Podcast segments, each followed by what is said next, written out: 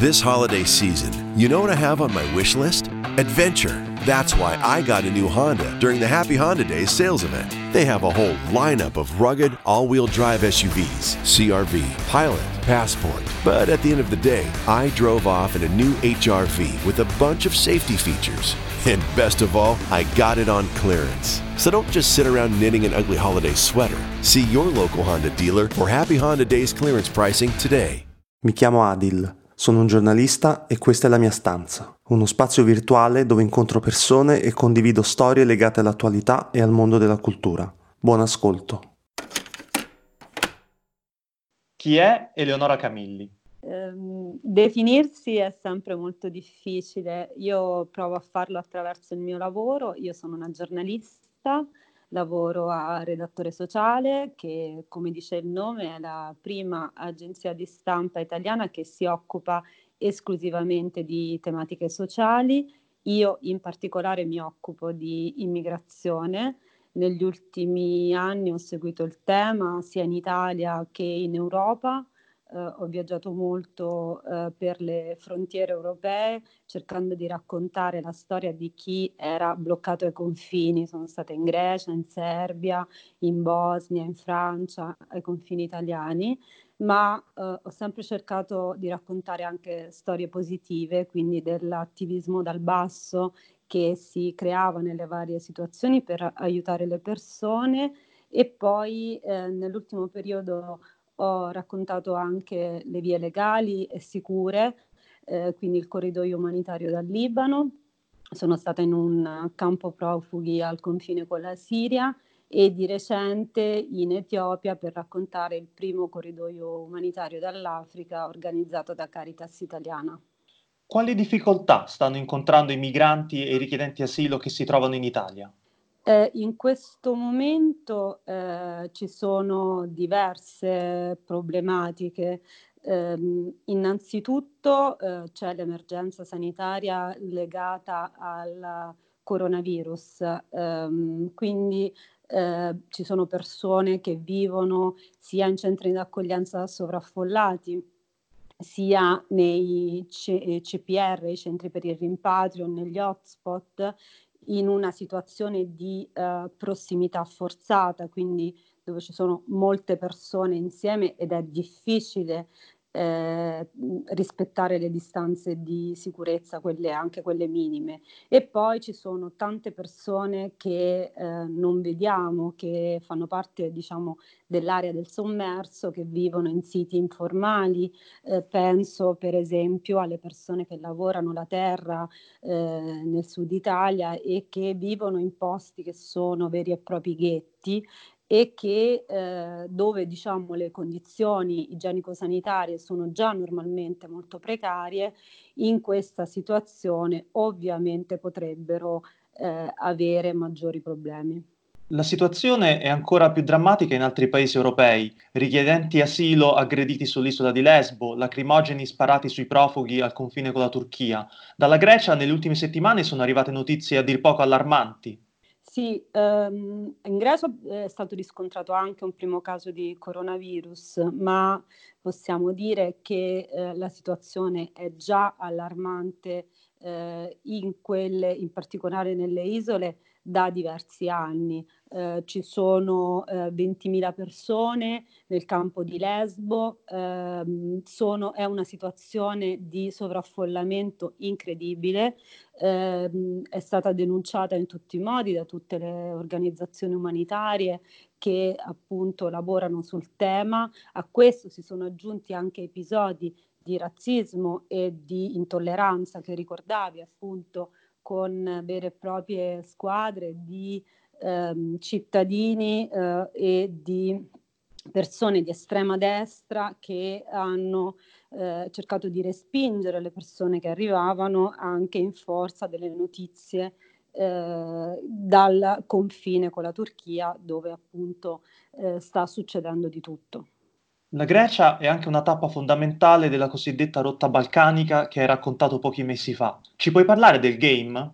Il game è il... non si sa bene chi abbia coniato questo termine, se i migranti stessi o se è un termine giornalistico. È vero che viene molto usato ehm, sulla rotta balcanica. In realtà si parla, eh, si, si intende con il game la cosiddetta lotteria, il tentativo di passare le frontiere. Eh, le persone che riescono a ehm, arrivare a piedi eh, nelle zone di confine. Eh, io di recente sono stata in Bosnia, per esempio, eh, facendo eh, tappa in diverse eh, città di frontiera. Ecco, queste persone cercano di attraversare il confine con la Croazia, con la Slovenia e poi con, eh, con l'Italia per cercare di arrivare in, nell'Unione Europea. Eh, perché si chiama game? Si chiama game perché è un tentativo che molto spesso eh, va a vuoto, quindi le persone cercano di passare, vengono respinte eh, molto spesso già eh, alla prima frontiera, eh, ma può capitare che anche dopo cinque sei giorni di cammino nelle foreste vengano riportati indietro. Eh, quando sono stata lì ho incontrato persone che avevano tentato di passare anche venti volte e ogni passaggio è molto pericoloso perché ehm, vengono rimandati indietro con estrema violenza. Eh, ci sono molte O N G che stanno monitorando proprio questo aspetto, cioè quello del, dei respingimenti violenti, eh, ma ehm, facilmente si può Eh, documentare sul posto perché le persone hanno delle cicatrici addosso, vengono picchiati dalla polizia di frontiera, vengono rimandati indietro, spesso vengono anche, eh, gli vengono tolti tutti gli oggetti, le borse, i telefonini, proprio per scongiurare un nuovo tentativo. Dalle violenze della rotta balcanica sei passata al corridoio umanitario tra Etiopia e Italia, un viaggio finalmente sicuro. In cosa consistono i corridoi umanitari? Allora, i corridoi umanitari sono appunto un progetto di eh, arrivo in Italia in sicurezza. Eh, sono, il primo protocollo è stato fatto dal, da Sant'Egidio insieme alla Federazione delle Chiese Evangeliche e la Tavola Valdese. Quello che ho seguito io dall'Etiopia è eh, stato organizzato dalla Caritas Italiana. Mh, di fatto è un um, progetto che permette di portare persone in sicurezza da uh, un paese a, um, all'Europa. E, nel caso specifico uh, vengono selezionate delle persone in base a delle liste fornite dall'U N H C R. Eh, si tratta di persone con particolari vulnerabilità e che quindi richiedono di eh, essere assistite in un altro paese europeo, ma ehm, anche persone che poi possono ricostruirsi una vita in Italia. Eh, in questo corridoio in, a cui ho partecipato io eh, c'erano appunto quasi esclusivamente persone eritree, Eh, che per la prima volta avevano la possibilità di viaggiare, che non avevano mai avuto un documento di viaggio in, nella loro vita e che avevano già un posto dove andare. Perché? Perché di solito si fa anche un matching con le comunità che poi accoglieranno queste persone, che vengono inserite in un progetto di almeno un anno per aiutarle poi a uscire, diciamo, Eh, dalla situazione di precarietà e riuscire a costruirsi una vita autonoma nel paese di accoglienza. Nell'ambito della nuova missione navale dell'Unione Europea per fermare l'ingresso di armi in Libia, il ministro Di Maio ha ribadito l'indisponibilità dei porti italiani per gli sbarchi e chiesto l'aiuto degli altri paesi europei.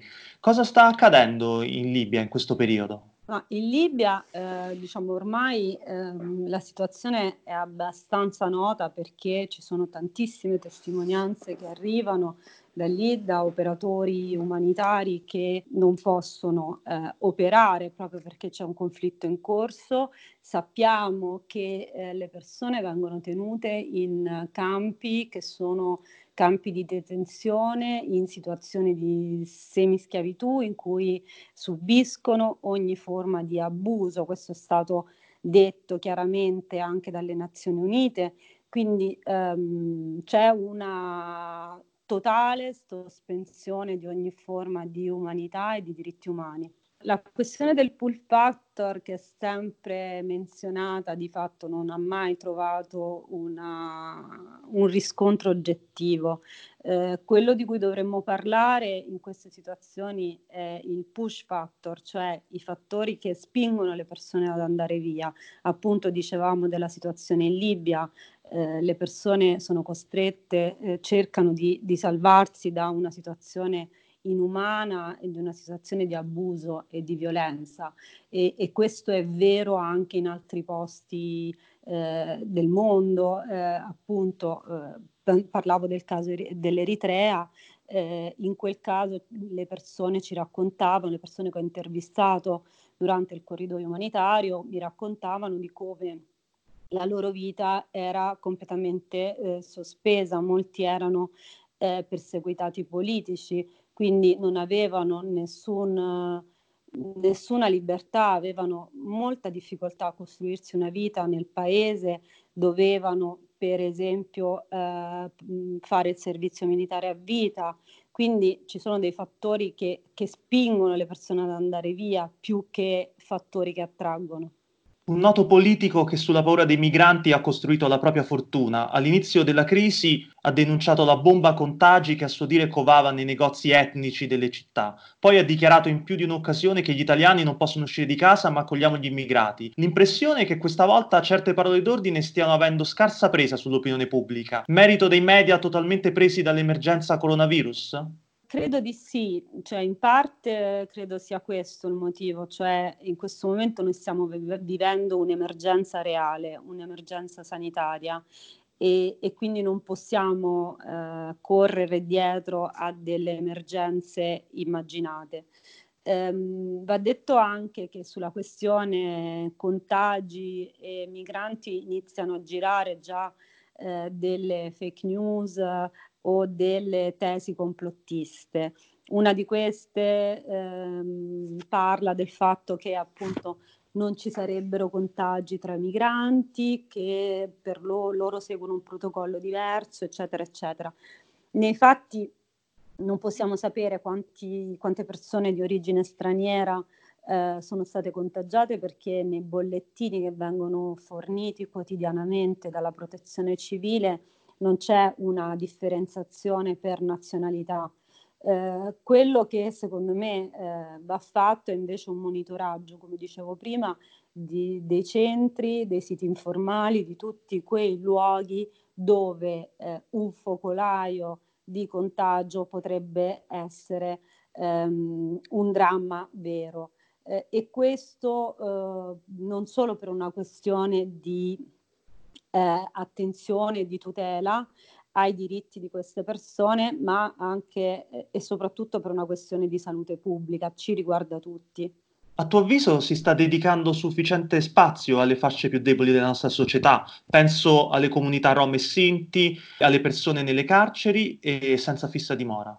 Noi, con Redattore Sociale, stiamo cercando di eh, farlo quotidianamente, stiamo cercando di mh, dedicare più attenzione eh, alle appunto fasce più fragili della popolazione. Abbiamo fatto uno speciale sui senza dimora perché, al pari appunto dei migranti che vivono in siti informali, sono persone, sono le persone più vulnerabili. Chi è in strada e vive in strada da diversi anni può avere anche una serie di malattie croniche non curate, può avere uno scarso accesso alle cure, eh, sono persone che in questo momento più che eh, mai vanno tutelate e attenzionate, ma ci sono appunto le persone anche che vivono nei campi rom, ma eh, in generale tutte le persone che hanno una problematica in più che eh, associata alla, all'emergenza sanitaria può diventare drammatica. Penso, noi stiamo seguendo anche moltissimo le persone con disabilità o le famiglie che hanno un disabile in casa o una persona per esempio con problemi psichici. Per queste persone vivere la quarantena è molto molto difficile, posso assicurare. Cos'è Baobab Experience? Baobab Experience è un'associazione eh, nata nel duemilaquindici, nelle primavere estate del duemilaquindici, all'inizio della cosiddetta crisi migratoria, i primi eh, sma- sbarchi massicci sulle coste italiane. Ed è un'associazione che gli anglosassoni definirebbero grassroots, cioè che nasce dal basso, cioè cittadinanza attiva che si auto-organizza inizialmente nel parcheggio della stazione Tiburtina a Roma, la stazione, la seconda stazione di Roma, ma la prima per treni di alta velocità, che vede in, nel fine maggio duemila duemilaquindici, primi giugno duemilaquindici, eh, un, uh, un aumento incredibile di cosiddetti migranti transitanti, ovvero quei migranti che sbarcano sulle coste italiane ma per i quali l'Italia non è il luogo di destinazione finale, ma, uno, eh, ma la penultima tappa, nel senso che invece il, l'obiettivo di questi migranti è quello di ricongiungersi con familiari o amici nei paesi del nord Europa, dalla Francia, all'Inghilterra, Svezia, Austria, Germania, eccetera, eccetera, Belgio. E quindi, come dire, sono dei migranti che arrivano dopo un viaggio lunghissimo, viaggio durato anche un anno, un anno e mezzo fatto dal, dal loro paese, molti erano del Corno d'Africa, eritrei, etiopi, somali, che attraversano deserto, poi campi di prigionia in Libia, poi la traversata del Mediterraneo, infine lo sbarco in Europa e, e appunto il passaggio in Italia. Eh, passaggio in Italia che prevede per forza una tappa a Roma, essendo l'Italia Uh, morfologicamente appunto una, una striscia, diciamo lo stivale per l'appunto, e quindi da Roma ci passano un po' tutti. Questi migranti si fermano a Roma per uh, riposare tre quattro giorni prima di proseguire il viaggio, chi può per farsi spedire dei soldi da dalla famiglia o da parenti che già stanno in Europa, in modo da poter proseguire il viaggio. In questo viaggio non vengono aiutati da nessuno. Questo perché?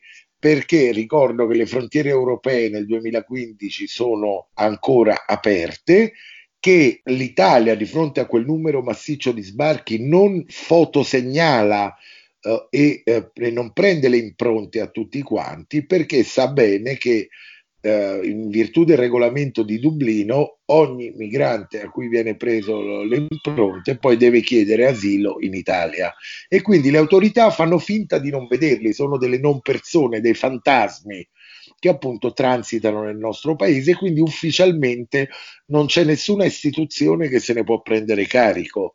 Eh, gli unici a prendersene carico sono appunto cittadini che si organizzano, come nel caso di Baobab Experience, che appunto che li aiutano in questo viaggio, quindi vestiti puliti, una doccia, cibo, eh, anche, come dire, finalmente dopo un viaggio di sofferenze fatto appunto di naufragi, di violenze nei campi in Libia, forse anche un po' qualcuno che diciamo porta, gli porta rispetto per per quello che sono, ovvero per, per delle persone, anche se negli, negli ultimi due anni della loro vita, per buona parte di loro, nessuno li ha mai riconosciuti come persone. Diciamo, questo è, è, è, la, è la fotografia di come nasce Baobab Experience, e nasce in un piccolo centro, appunto accanto alla stazione Tiburtina, che si chiamava Baobab, da lì Baobab Experience, eh, che è un centro d'accoglienza per cento centoventi persone, aperto nel duemila, nel duemilauno mi sembra, sotto la giunta Veltroni, che è un centro modello, nel senso che non solo ci dormono i migranti, ma si fa, eh, si fa cultura dei paesi di provenienza dei migranti, c'è un ristorante etnico molto buono, insomma ci sono una serie di, eh, c'è la palestra, è un, è un centro d'accoglienza modello, e eh, in questo centro che è per cento centoventi persone, in quell'estate ci dormono fino a novecento persone al giorno. Da settimane chiedete al Comune di Roma l'adozione di misure di tutela per i senza dimora, inclusi migranti e transitanti. Siamo alla fine di marzo. Qual è la situazione? Questa è forse la cosa più vergognosa. Io intanto ci tengo a dire che dallo sgombero proprio del sei, mi sembra, sei dicembre duemilaquindici eh, Baobab non ha più avuto una sede e i migranti che hanno continuato a transitare, ad oggi siamo a oltre ottantacinquemila, eh, non hanno mai avuto un tetto, se non delle tende quando c'è stato concesso, ma che poi sono state sgomberate anch'esse.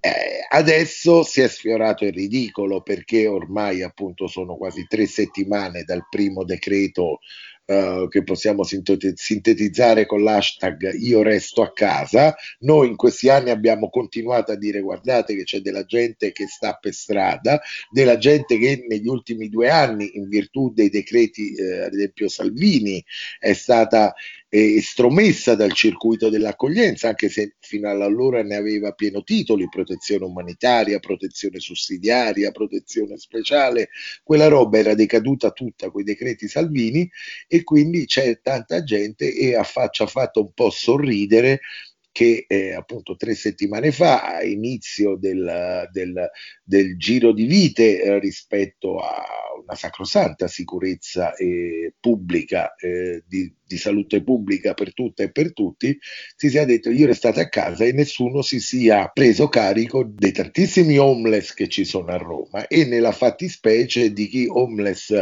non lo è certo per scelta, ma che avrebbe diritto all'accoglienza, come i migranti presenti alla stazione Tiburtina, dove oggi li aiutiamo. Abbiamo fatto già due sposti, stiamo preparando il terzo, siamo in trattativa con uh, il comune, con l'assessorato, al, col dipartimento sociale, con la protezione civile, però è sconfortante capire che anche, cioè, ci dicono sì, ora vediamo, è giusto, cerchiamo di organizzare, però ad oggi eh, che tutti dovremmo stare a casa e che tutti, essendo in Italia un, un pilastro della nostra Costituzione, il diritto alla salute per tutti e per tutti, non c'è modo di trovare un tetto, un posto riparato per queste persone, mettendo, come dire, garantendo così eh, non solo la, eh, la salute di tutte e di tutte e di tutta la comunità, ma soprattutto la loro. Lasciare cento persone che hanno comunque delle fragilità all'addiaccio in questi giorni,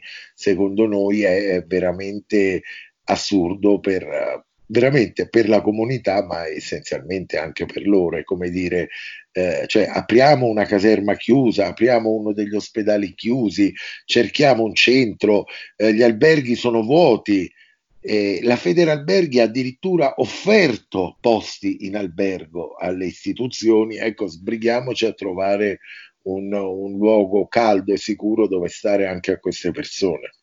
In questi anni avete subito decine di sgomberi, perquisizioni e identificazioni. La solidarietà è un reato? La solidarietà purtroppo è diventata un reato. La solidarietà, che è una cosa bellissima, è data piano piano, io credo, mi permetto di dire, per un cedimento da parte di tutti, nel senso che non è solo arrivato il partito xenofobo, razzista, che parla alla pancia delle persone, che cerca di alimentare le paure, ma in qualche modo è tutto il paese, tutto il sistema paese che ha fatto degli enormi passi indietro, perché anche quando eh, all'inizio, ripeto, tre quattro anni fa, si è cominciato a parlare di O N G come taxi del mare, eh, si è cominciato a dire ah ma non possiamo accoglierli tutti, come se poi tutti volessero venire qua. Io ricordo appunto eh, lo ridicolo, dicevo inizio intervista, l'Italia è un paese di transito, l'Italia semmai è un paese contrario, non quello dei migranti che vogliono arrivare,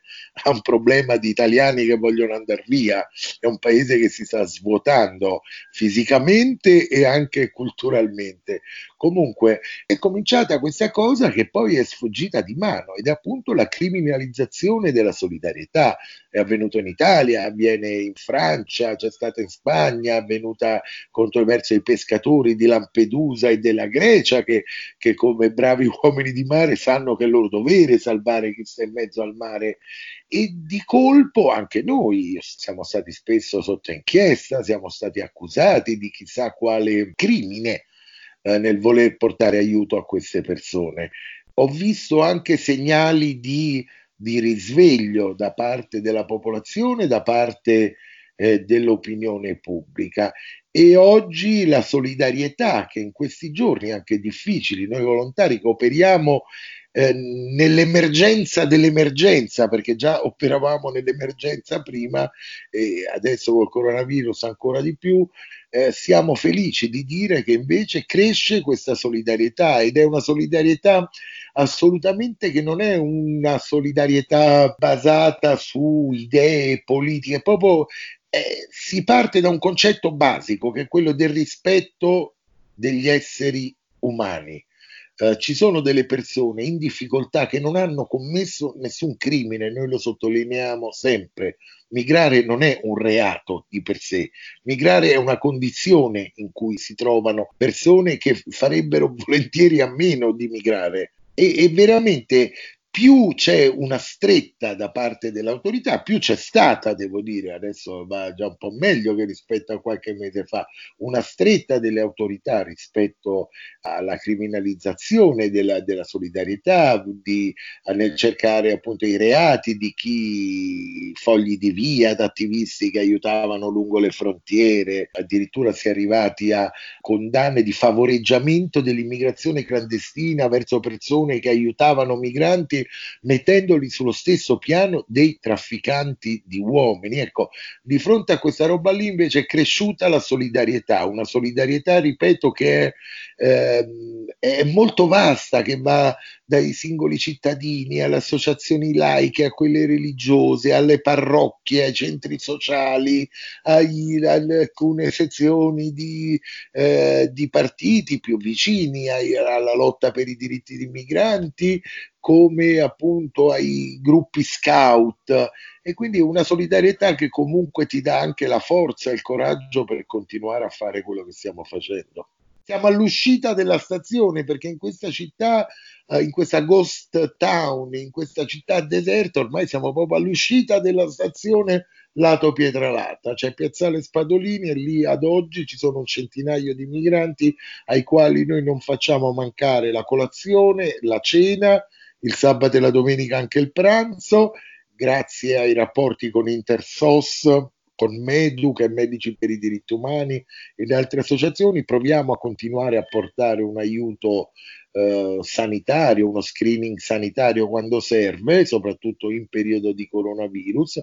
Abbiamo stampato noi e non le autorità in tutte le lingue eh, volantini e manifesti su come prevenire il coronavirus, su come difendersi, i vademecum, su quale comportamento tenere per cercare di non essere contagiati e di non contagiare. E devo dire stiamo riuscendo a fare questa cosa, certo fra mille difficoltà, e spiace dirlo, il fatto che le istituzioni ancora non si siano attivate per trovare un tetto sta esponendo non solo i migranti a, a rischio coronavirus, non solo la città che eh, sta intorno ai luoghi dove si trovano questi migranti, ma gli stessi volontari. È comunque in questo, in questo periodo ancora più rischioso. Più di un anno fa siete stati sgomberati dal presidio che Baobab Experience aveva costruito in un parcheggio abbandonato dietro la stazione Tiburtina, un presidio che avevate ribattezzato Piazzale Maslax. Ci puoi raccontare la sua storia? Maslax era un ragazzo somalo che avevamo conosciuto, che era arrivato eh, quasi diciottenne in Italia, un ragazzo eh, meraviglioso, simpatico, col quale avevamo molto legato. Aveva un problema a un occhio eh, serio per, per, per le violenze, delle torture subite eh, nei campi in Libia, eh, per il quale siamo tutti responsabili, nel senso, perché ricordo che anche ancora adesso il governo italiano eh, in qualche modo finanzia la Libia per tenere i migranti in quei centri dove vengono eh, torturati, e questo non lo diciamo noi, lo dicono agenzie legate alle Nazioni Unite.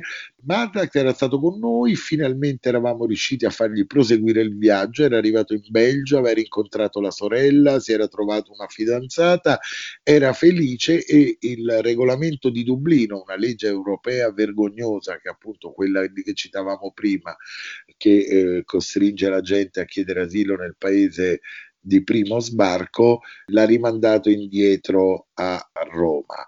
lui non ha retto a questa cosa, perché lui a un certo punto si era reso conto, era arrivato, aveva incontrato la sorella come era il suo sogno, si era appunto fidanzato, stava lavorando, non ha resistito. Dopo tre giorni che era stato rinviato come fosse un pacco dal Belgio all'Italia, dopo che per raggiungere il Belgio aveva compiuto un viaggio di tre anni, non ha retto e si è tolto la vita. Per noi lui rappresenta un simbolo ed è il senso stesso della battaglia che fa Baobab Experience, ovvero i migranti non sono numeri, non sono eh, curve, non sono statistiche, non è una cosa vaga i migranti, i migranti non esiste i migranti, esistono delle persone con un nome, un cognome, delle storie, dei sogni, dei pregi, dei difetti, esattamente come tutti noi, e noi dobbiamo ricominciare a considerare i migranti eh, come persone. Per quello ci piace, e lo, lo facciamo ogni anno, ricordare Maslax per quello che era, un carissimo ragazzo che non aveva commesso nulla e che è stato ucciso dalla legislazione italiana ed europea sulla migrazione. Grazie. Grazie a te. This holiday season, you know what I have on my wish list? Adventure. That's why I got a new Honda during the Happy Honda Days sales event. They have a whole lineup of rugged all-wheel drive S U Vs, C R V, Pilot, Passport. But at the end of the day, I drove off in a new H R V with a bunch of safety features. And best of all, I got it on clearance. So don't just sit around knitting an ugly holiday sweater. See your local Honda dealer for Happy Honda Days clearance pricing today. This holiday season, you know what I have on my wish list? Adventure. That's why I got a new Honda during the Happy Honda Days sales event. They have a whole lineup of rugged all-wheel drive S U Vs, C R V, Pilot, Passport. But at the end of the day, I drove off in a new H R V with a bunch of safety features. And best of all, I got it on clearance. So don't just sit around knitting an ugly holiday sweater. See your local Honda dealer for Happy Honda Days clearance pricing today.